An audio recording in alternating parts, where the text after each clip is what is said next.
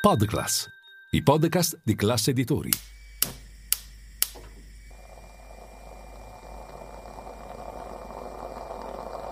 Buongiorno dal gruppo Classe Editori. Io sono Massimo Brugnone. Oggi è mercoledì 19 aprile e queste sono notizie a colazione, quelle di cui hai bisogno per iniziare al meglio la tua giornata.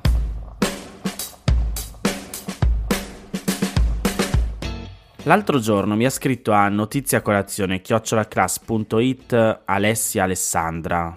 La sua mail iniziava così. Buongiorno Massimo, di questi tempi sento spesso il riferimento al piano Mattei.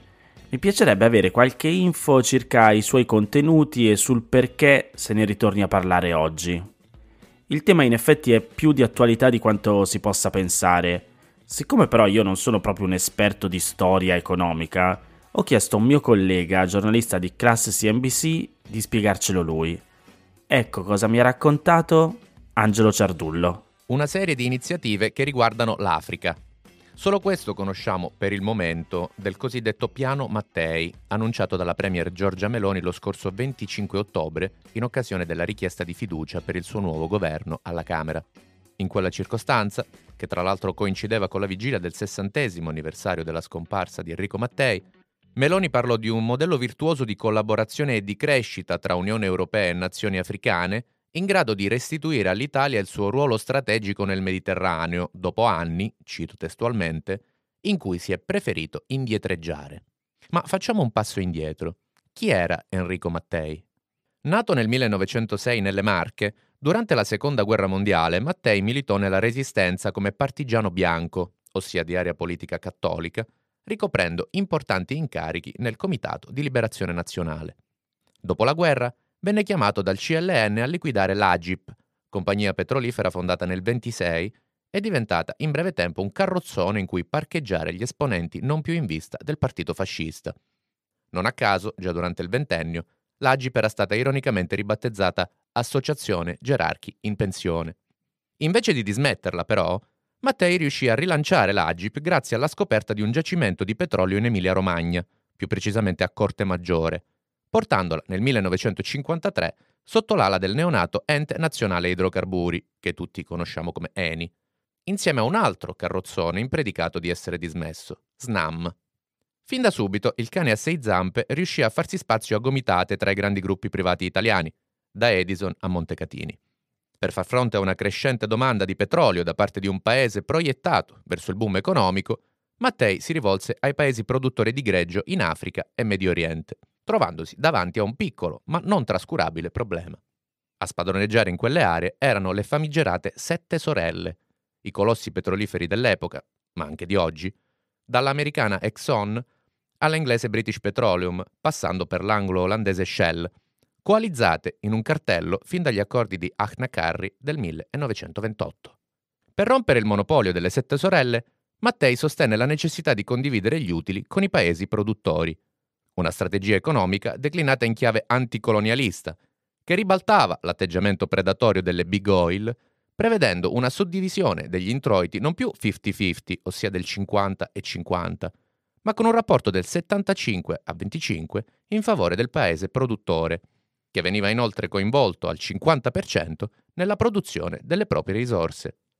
Questa novità assoluta portava con sé anche una serie di risvolti geopolitici, anche perché Mattei si dimostrò fin da subito e con grande abilità un attivo sostenitore della causa terzomondista. Vi faccio due esempi.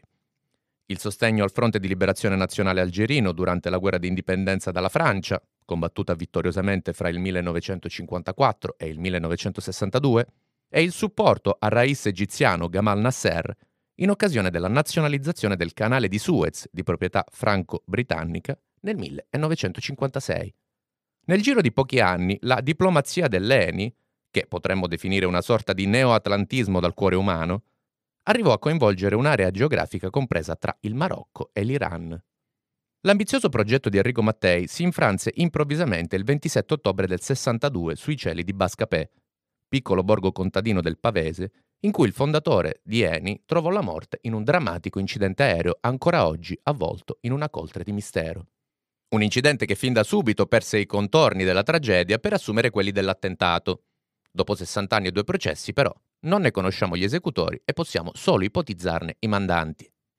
Come tanti misteri italiani, il caso Mattei si intreccia con altre vicende oscure della nostra storia repubblicana, dalla scomparsa del giornalista Mauro De Mauro alla barbara uccisione di Pierpaolo Pasolini.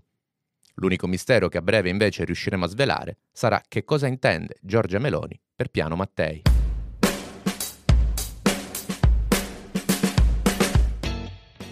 Su Milano Finanza c'è un articolo di Francesca Costantini, giornalista di MF Dow Jones, che racconta la scelta della Finlandia di avviare la produzione di elettricità in quello che è diventato il più grande reattore nucleare d'Europa.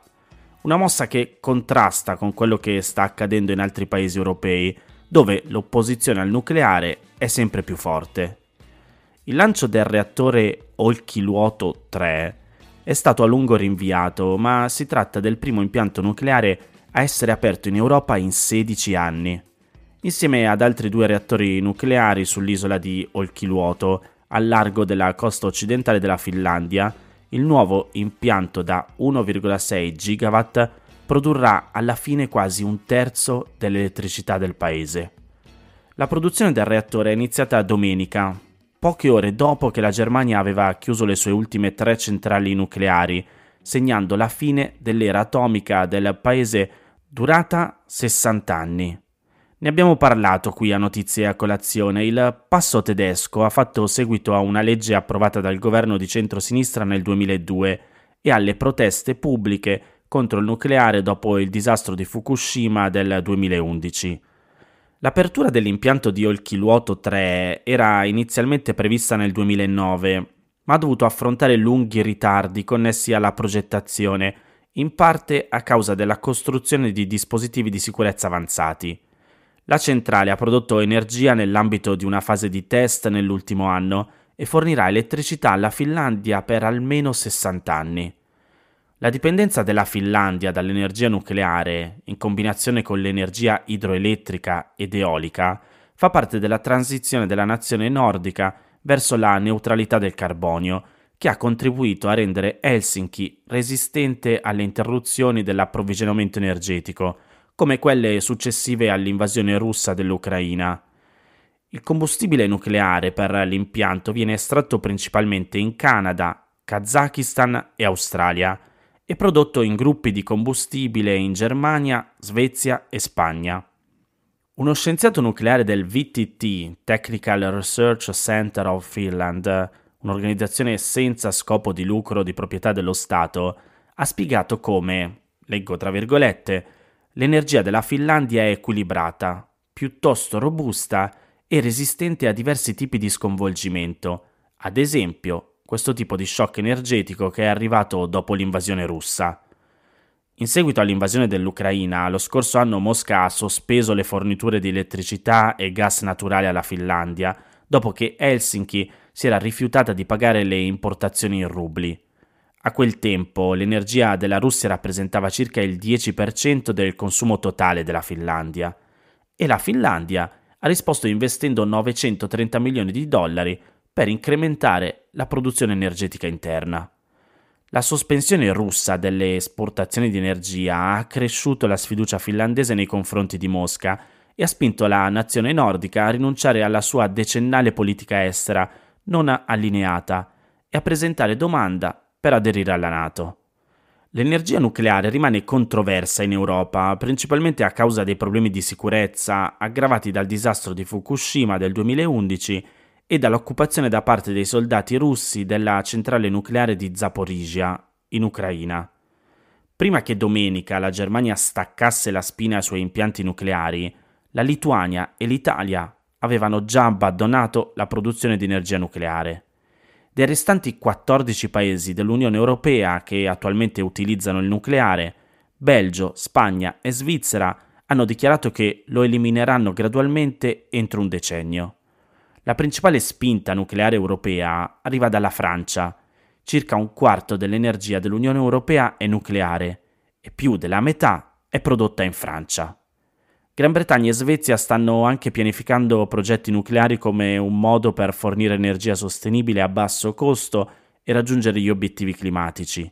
Nel frattempo, Il sostegno pubblico per l'energia nucleare è cresciuto in Finlandia con circa il 60% dei finlandesi a favore e l'11% contro. Almeno così dice un sondaggio commissionato lo scorso anno dall'organizzazione Finnish Energy. Anche il Partito dei Verdi finlandesi ha abbandonato la sua opposizione al nucleare, a differenza dei suoi omologhi in altri paesi europei.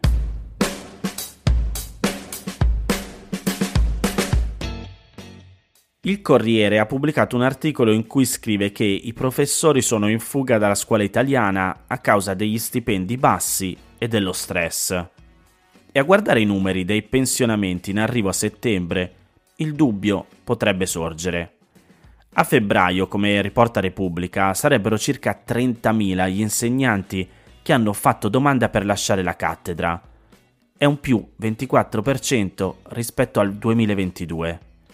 Tra chi lascia, 9.000 domande sarebbero legate a quota 103, che anticipa l'uscita dal lavoro rispetto alla legge Fornero, quindi 67 anni di età e circa 42 anni di contributi.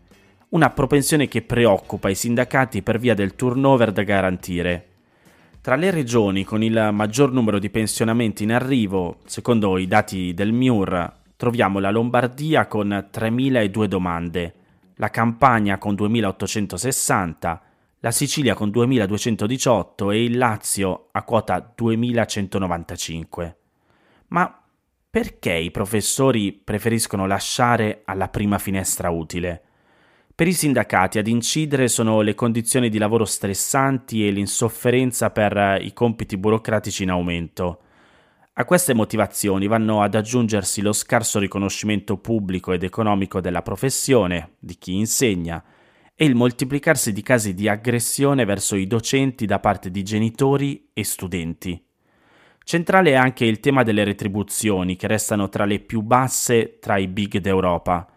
Gli stipendi degli insegnanti italiani, in media 30.000 euro lordi all'anno, non sono solo bassi, in Germania un professore guadagna circa il doppio, ma crescono meno che negli altri Stati membri dell'Unione Europea.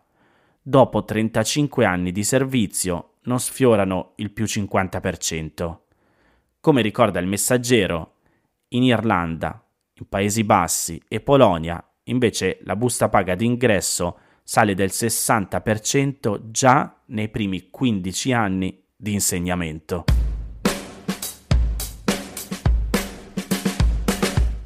Queste erano le notizie a colazione di oggi. Se volete suggerirmi alcune notizie o mandarmi i vostri commenti su quelle trattate, potete scrivermi all'indirizzo notiziacolazione.it. Se volete rimanere aggiornati c'è il canale Telegram di Notizia Colazione. Nel sommario della puntata trovate il link per gli altri podcast del gruppo Classe Editori. Io vi aspetto domani per iniziare insieme una nuova giornata. Un saluto da Massimo Brugnone.